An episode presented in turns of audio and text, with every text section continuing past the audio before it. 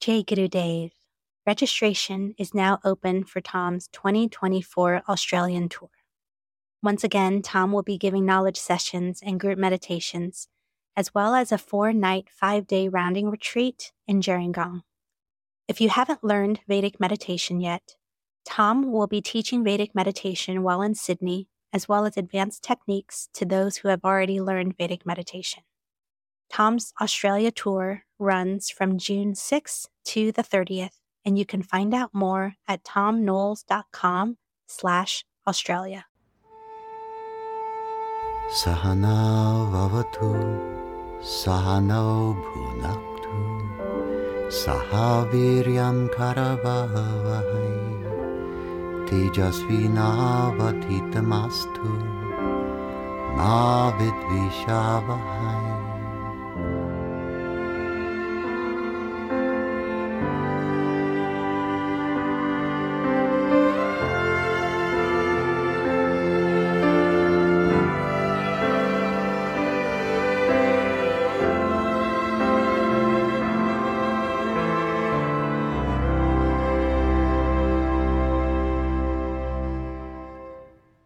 I'd like to spend a few minutes talking about the difference between two kinds of happiness. One is fleeting happiness, and the other is baseline happiness. They're very often referred to in terms of what is it that is the source of the happiness. I'm going to tell you a story now that comes from the Upanishads, from the Brihadaranyaka Upanishad, one of the ancient texts of the Veda, which teaches via parables. Once upon a time, there was a man who had two things that brought him the greatest happiness. He had a son who he totally adored and admired, and he had a white horse that was just uh, his great delight. One day, his son was found climbing onto the back of the horse from the fence. The horse, being unused to a rider, bucked the son off, and the son fell to the ground and broke his arm. And so the man lost his happiness, and he was in the desperate throes of unhappiness a son with a broken arm, and what was he going to do, and how was he going to seek the medical help, and so on and so forth. So his happiness was gone. A few minutes later, some men arrived from the army who were conscripting young men into the service in aid of fighting a futile war that was going on on the frontier of the country. But when they examined his son, they left him behind because he had a broken arm. And so his son was saved from conscription. And now the man went from the depths of unhappiness into the highest reaches of happiness. His horse ran away, got out through an open gate, and disappeared over the horizon. And from his heights of happiness, he dropped down again into the depths of despair. His horse was gone. But the next day, his horse returned, this time with a magnificent stallion as a mate. And the two horses now were prancing around inside the corral. And the boy had had his broken arm fixed. And so, from the depths of unhappiness, the man went into the heights of happiness. And this story in the Upanishads goes on and on and on like this, detailing the daily experiences of the man with the boy and the horse, and how his happiness was taken away from him by circumstances, and how his happiness was restored to him by a change of circumstances, and so on. This is the story of object referral happiness. Object referral means I am happy because dot dot dot. The object world has lined up in a particular way, an array of circumstances, an array of surroundings has lined up in a particular fashion that it has given my mind, my consciousness, access to temporary happiness. Why temporary? Because no part of this array of circumstances, array of surroundings, stays the same, and you can't control everything. So, object referral happiness is the main kind of happiness that the whole of our population of the earth, the human population, is striving for. If only I were to change my environment, go to a particular city, get a particular kind of house in a particular suburb, surrounded by particular kinds of people who drive particular kinds of vehicles who drink coffee at particular cafes, who eat very particular kinds of food, who speak only very particular kinds of speech, whose behavior is very particular. If I had all of this lined up, and if I had sufficient funding to keep it this way, and if I was activist enough to stop anyone who didn't think in these particular ways, or drive these particular vehicles, or eat this particular food, or drink this particular coffee, or paint their houses in a particular fashion, or grow trees in a particular way, that if all the particulars of my environment, if any one of them was to go through change, there'd be unhappiness. And so, what I'm going to do now is, in order to maintain all the particulars that give me waves of happiness, I'm going to turn into a control freak.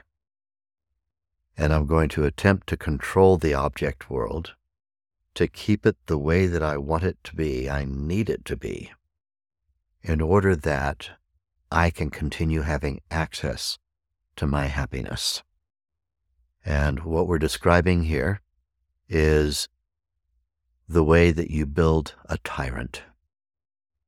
A tyrant is somebody who demands that particular things go in particular ways at particular times, with particular thought, with particular speech, with particular actions, particular environments, and so on. Otherwise, the tyrant can't be happy. And this is one way of looking at the product of people having only one way of getting happy which is object referral happiness, we're creating a world of tyrannical people. There may be tyrannical people whose politics lean far to the left. There may be tyrannical people whose politics lean far to the right. There may be tyrannical people whose politics lay straight in the center, but they do so in a tyrannical fashion. Neither too far right nor too far left, please. Thank you very much. I demand centrist po- political views. And with all of this, what we have is a world that refuses to be pinned down and to not change. The world's nature, the relative world's nature, is the nature of constant change. Everything's changing constantly. And so, if my only access to happiness is in attempting in a futile fashion to stop the world from changing, knock the world into shape, get everything lined up, get all the particulars lined up in a very particular way, and then somehow nail them down so that nothing ever changes, then what I'm really doing is in aid of becoming a happy person, I'm becoming a tyrant a control freak. And there are different kinds of control freaks. There are the ones who are just overtly and unabashedly controllers, and they care very little about what others think about it. And then there's my favorite kind of controller to talk about, which is the loving controller. the one who is controlling only for your good. I want you to have certain flavors, certain experiences, certain salvation from certain dangers that I believe in that you may not believe in. And I am going to see if I can corral you and control you into having access to these different things in life. And I'm doing it for loving reasons because I love you so much. I, I need to control you into kinds of happiness that will make me happy. And so I'm actually trying to make myself happy, but I'm doing it by lovingly controlling you into what I think is going to make you the happiest because I can't be happy unless I am fully guaranteed of your salvation. The loving controller, the blatant, tyrannical, unabashed controller, every kind of controller is born of this phenomenon of the people having access to only one kind of happiness that is situational and circumstantial, in which all the particulars align, and very temporary, very temporary happiness. After all, one does have to go to sleep at night. And when you're asleep, can you control everything? Somebody might start having thoughts that are different to the kinds of thoughts that you tried to control them into having something might start going through change without you being aware while you're asleep. It's better if you just don't sleep. So now we have insomniac loving controllers, insomniac tyrannical uh, unabashed controllers. This is basically what you're reading about in the newspapers today. A world that's filled with people whose only access to happiness is situational, circumstantial events. Now we contrast this with a different kind of happiness that, in fact, we all know about. It is a childlike happiness. When I say childlike, let's not confuse it with a similar word, childish.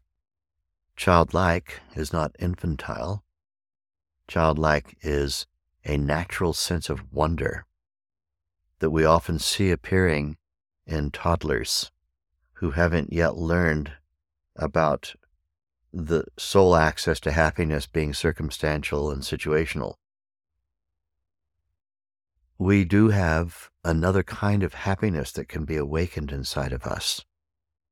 I'm going to call it baseline happiness, but to contrast it with object referral happiness, we're going to call it self referral happiness.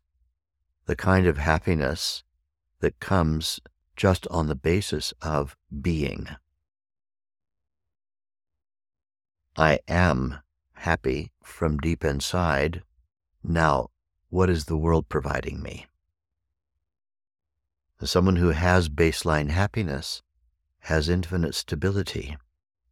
Someone who has access to permanent baseline happiness has infinite adaptability.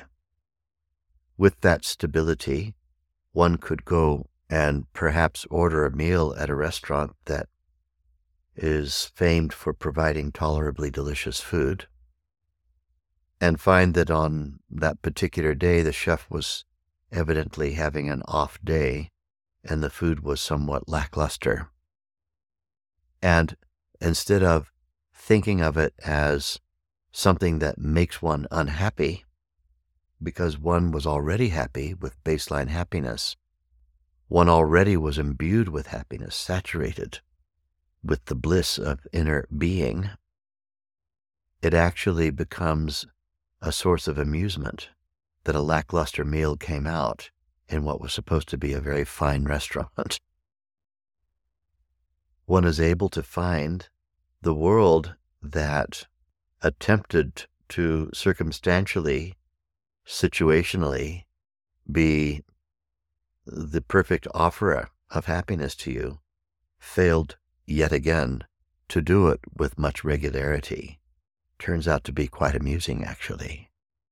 But it can only be so to the extent that one has established self referral happiness. So, how do we get self referral happiness? Let's get strategic about it. Self referral happiness comes through contact with the baseline, contact with the inner quiet fountainhead out of which all thoughts come. Thoughts, if you consider a thought as a little bubble that starts off very small at the bottom of the ocean and then bubbles up and gets larger and larger and then pops when it gets to the surface of the ocean. And now let's consider thoughts rising in the mind in their tens of thousands. In cognitive neuroscience, we deem that on average, a person in a waking day will have something on the order of, wait for it, 60,000 to 100,000 cognitive processes. These are cognitive events. We call them that because they include ideas, memories, desires, reckonings, awareness of body sensations, and so on. So if we put all these things together and say these ideas, these memories, these reckonings, these becoming aware of body sensations. We just call them all thoughts. That's the lay version of a cognitive process. It's a thought. Then, somewhere on the order of 60,000 to 100,000 of these thoughts every day. And all of these thoughts, all of these bubbles, hundreds of thousands of bubbles bubbling up from the inner field of being are coming from somewhere. Thoughts don't just appear. Thoughts, though they may be stimulated by the outside environment, it's not the environment that's doing the thinking. It's our consciousness that is doing the thinking. Thought production is a consciousness phenomenon. Though it may be stimulated by the environment, the environment is not the thinker. Our consciousness is the thinker let's analyze for a moment what it is that makes up a thought. A thought is a bubble or stream of energy and intelligence. We know that thought has energy because it's a process. Thought has a process in it, and all processes require energy. We can also measure the energy in a thought by the way in which it triggers electrical phenomena that are measurable on the scalp. This is what is referred to as electroencephalograph. Particular styles of thinking, kinds of thought, and intensities of thought generate measurable electrical waves that can be measured with a silver chloride electrode by placing that on the scalp and then processing the signal through a computer and looking at the kinds of wavelengths that that thought is producing. And so human thinking does produce measurable, predictable levels of energy that are able to be detected using some fine instrumentation that already is extant. So thought has energy in it let's put that aside for the moment. Thought also has discriminating power in it. I use the word discrimination here for differentiation, for the ability to discern, the ability to tell the difference between one thing and another thing which might superficially appear to be the same but is not the same. This is discernment, differentiation. We use the word discrimination intellectually to describe it. A thought is not a random explosion of information. A thought is specific and is on a specific topic. And that's that specificity that demonstrates the intelligence inherent in every thought. And so we have tens of thousands, perhaps a hundred thousand streams of energy and intelligence rising in the mind every day. And what are these thoughts about? how can I make things better? How can I get better experiences than I'm having? I want to get better experiences than what I'm having. And I've certainly arrived at some conclusions about sustainable ways of having better experiences and unsustainable ways of having better experiences. I can do things in a way that's unsustainable that will end up backfiring on me, but then I'll be unhappy again, situationally, circumstantially. Or I can try to do things in ways that I've concluded are sustainable and they won't backfire on me. I might be able, through lots of controlling of myself and a little controlling of others, frankly, to be able to create situational life, circumstantial life, where I get happiness with a greater frequency in ways that don't backfire on me. But my research is incomplete, and I'm not too sure what it is that backfires and what doesn't, or how long it takes for something which I thought was backfire proof, how long it takes for that to backfire. Maybe it's going to backfire, and I'm going to discover that it was also unsustainable thinking, thinking, thinking, thinking, thinking, thinking, tens of thousands of thoughts, a hundred thousand thoughts in the day. It's exhausting. And then you flop down on the bed and just go into unconsciousness, the bliss of not being conscious at all. Am I happy? Am I not happy? Don't know, don't care, unconscious, everything gone, sleep. Now we have Vedic meditation. And in Vedic meditation, we take a specific pulsation of thought. This is the kind of individuated mantra that we use in our practice. And in Vedic meditation, the mantras that we use are not like mantras that you learn in a yoga studio, Om and all of that. Those are very good chanting mantras and speech mantras and mantras that have to do with meanings and so on in the language of Sanskrit. But the kind of mantra, the mind vehicle, this is what the word mantra means. The mind vehicle that we use in Vedic meditation is referred to in the term of art as a quote, bija mantra. A bija mantra is a mantra that has no intended meaning and which works purely on the level of its sound characteristics. So a bija mantra has the capacity to do something very interesting. When you think the sound, it's a word that you learn, but you learn how to think it silently right away. After learning it as a word spoken to you, you learn how to think it and just let it be a sound in the mind. And you think it in a way that allows it to pulsate, allows it to repeat.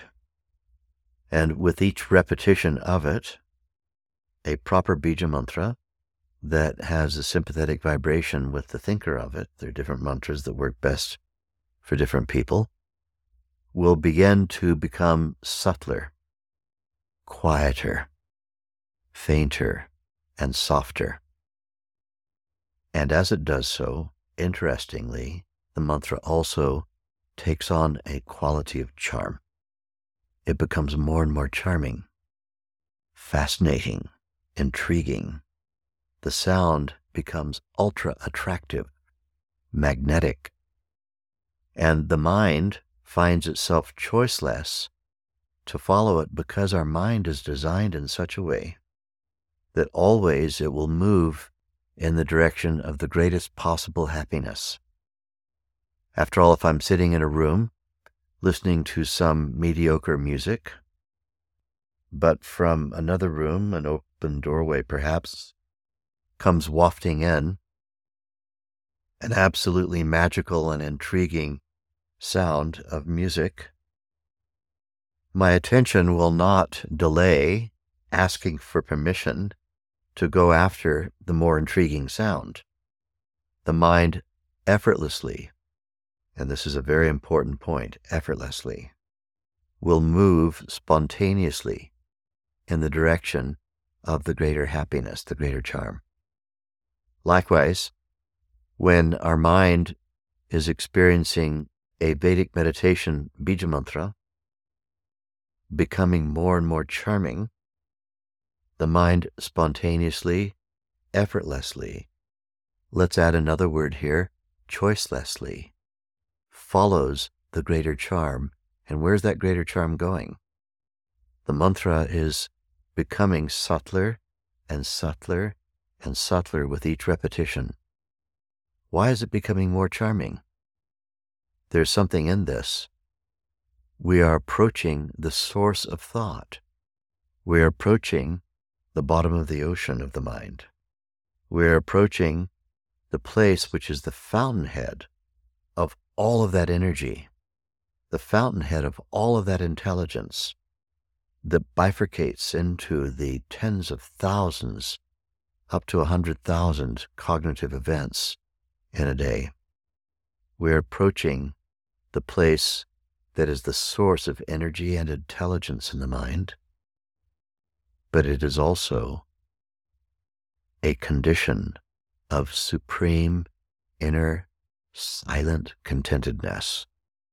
And as we are, as it were, descending the rungs of the ladder of the mantra, descending from more excited states to less and less excited states, the degree of contentedness, the degree of happiness, the degree of pleasure grows and grows and grows until a saturation point is reached. The mind is so close to the field of being. The mind has experienced such rich, deep inner, complete satisfaction that the mind lets go of the need to think thoughts. Thinking thoughts, again to emphasize, is all about getting happier. And here we are, following a meaningless sound, albeit a mellifluous, beautiful sound, but no intended meaning. It's not a sound about getting happy. It's just a sound that is drawing us into a supreme inner contentedness. And that supreme inner contentedness is the state of perfect self referral happiness. This is the opposite of the temporary states of object referral happiness that we experience in the surface of life. Self referral happiness is a happiness, a bliss. Bliss here is not ecstatic, it is supremely content. A bliss, a happiness, a saturation of inner joy at being, just the joy of being. And this state, touched upon by the mind, causes the inner quality of being to awaken.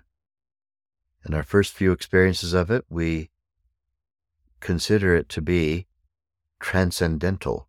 Transcendental is a fancy philosophical word that means beyond the ordinary, beyond all relativity. That which is transcendental lies beyond all of the ever changing world but is the source of the ever changing world. But with regular practice and touching on that state, we meditate in Vedic meditation for about 20 minutes, once in the morning before commencing the day's activity. The day's activity being the activity of getting object referral happiness organized. And then we sit again sometime late afternoon or early evening and transcend again all that object referral happiness pursuit, and we dive into the state of self referential happiness once again for about 20 minutes, sometime late afternoon, or early evening. And what we're doing in this process is systematically, strategically awakening self referral happiness. We're awakening that inner layer which once upon a time was transcendental is now becoming an increasingly conscious layer of my inner state of being.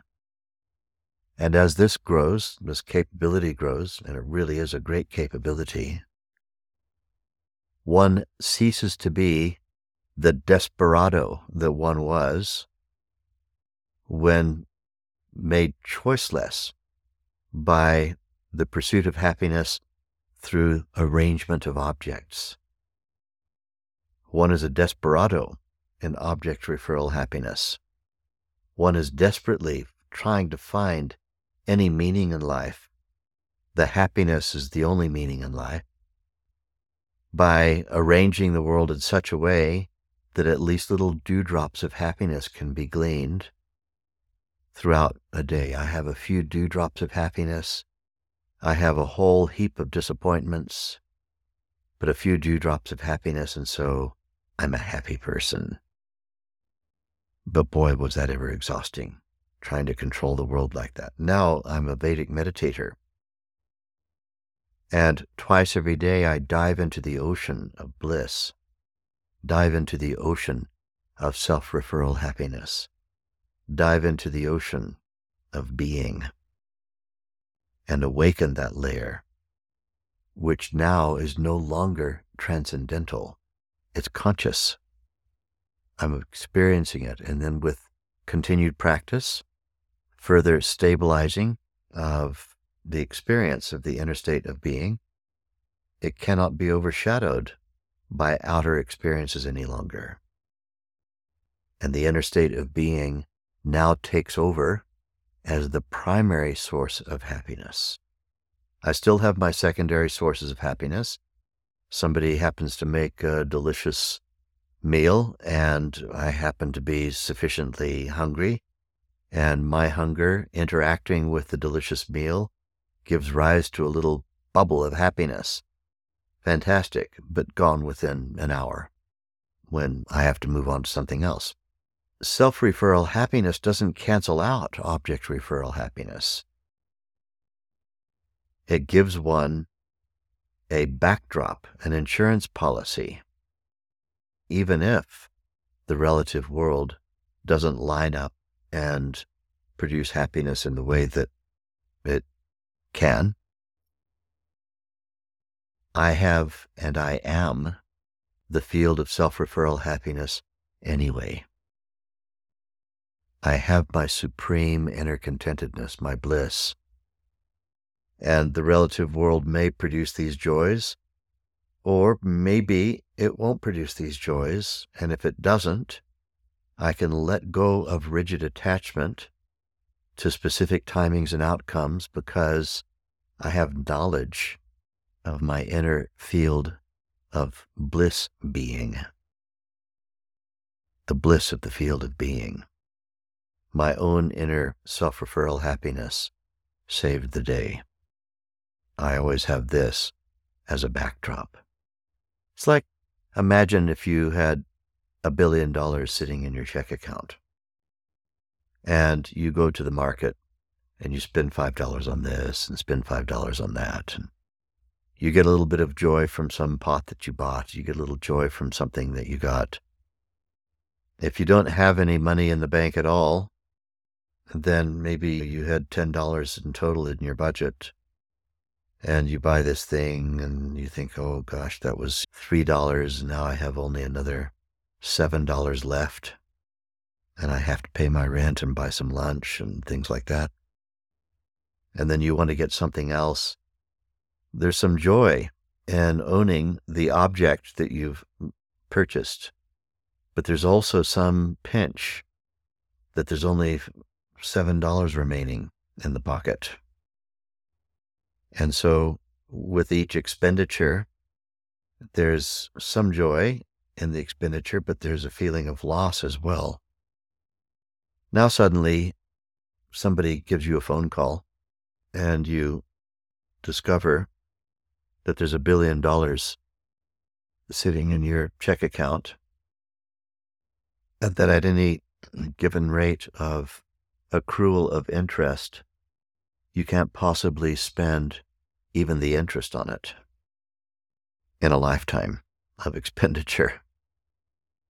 Now you buy this a little pot and it's just pure joy. It's not, oh, there's the pot. Now I've only got $7 left. And it's not, oh, I bought this plant to go into the pot and now I've only got $3 left. It's pure joy.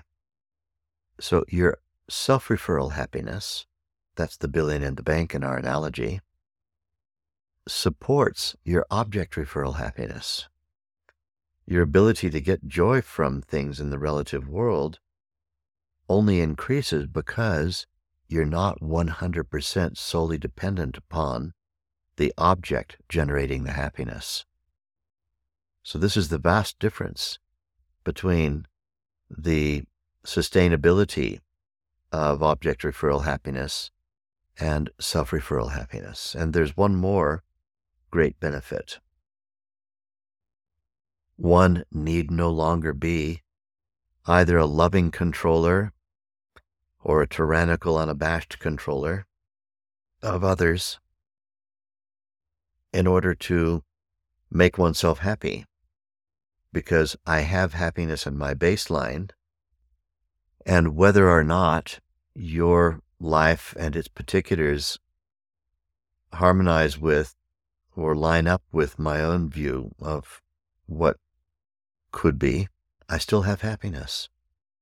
I have happiness irrespective of all of the doings or non doings of others. I have happiness irrespective of whatever it is nature may be yielding or not yielding in the events of nature. I have self referral happiness. Self referral happiness then is the basis, as it grows and grows to its infinite value, is the basis of that state that we refer to as enlightenment. Someone has liberation, nirvana, as Buddha called it, liberation or nirvana. Nirvana means liberation of self referral happiness from inside and the full potential of that. And that liberation, nirvana, has another implication liberation from the shackles and fetters of being shackled to the relative world, so that one can only be happy if the relative world is arranged in particular ways. So, that kind of liberation, liberation of fullest potential for happiness, and liberation from the bondage to making the relative world align in order to get little tiny droplets of happiness. So, this is the story of self referral happiness versus object referral happiness, and a very good instructive tale to keep us on our strategy of practicing Vedic meditation twice every day in aid of living a complete and fulfilled life. Jai Guru Deva.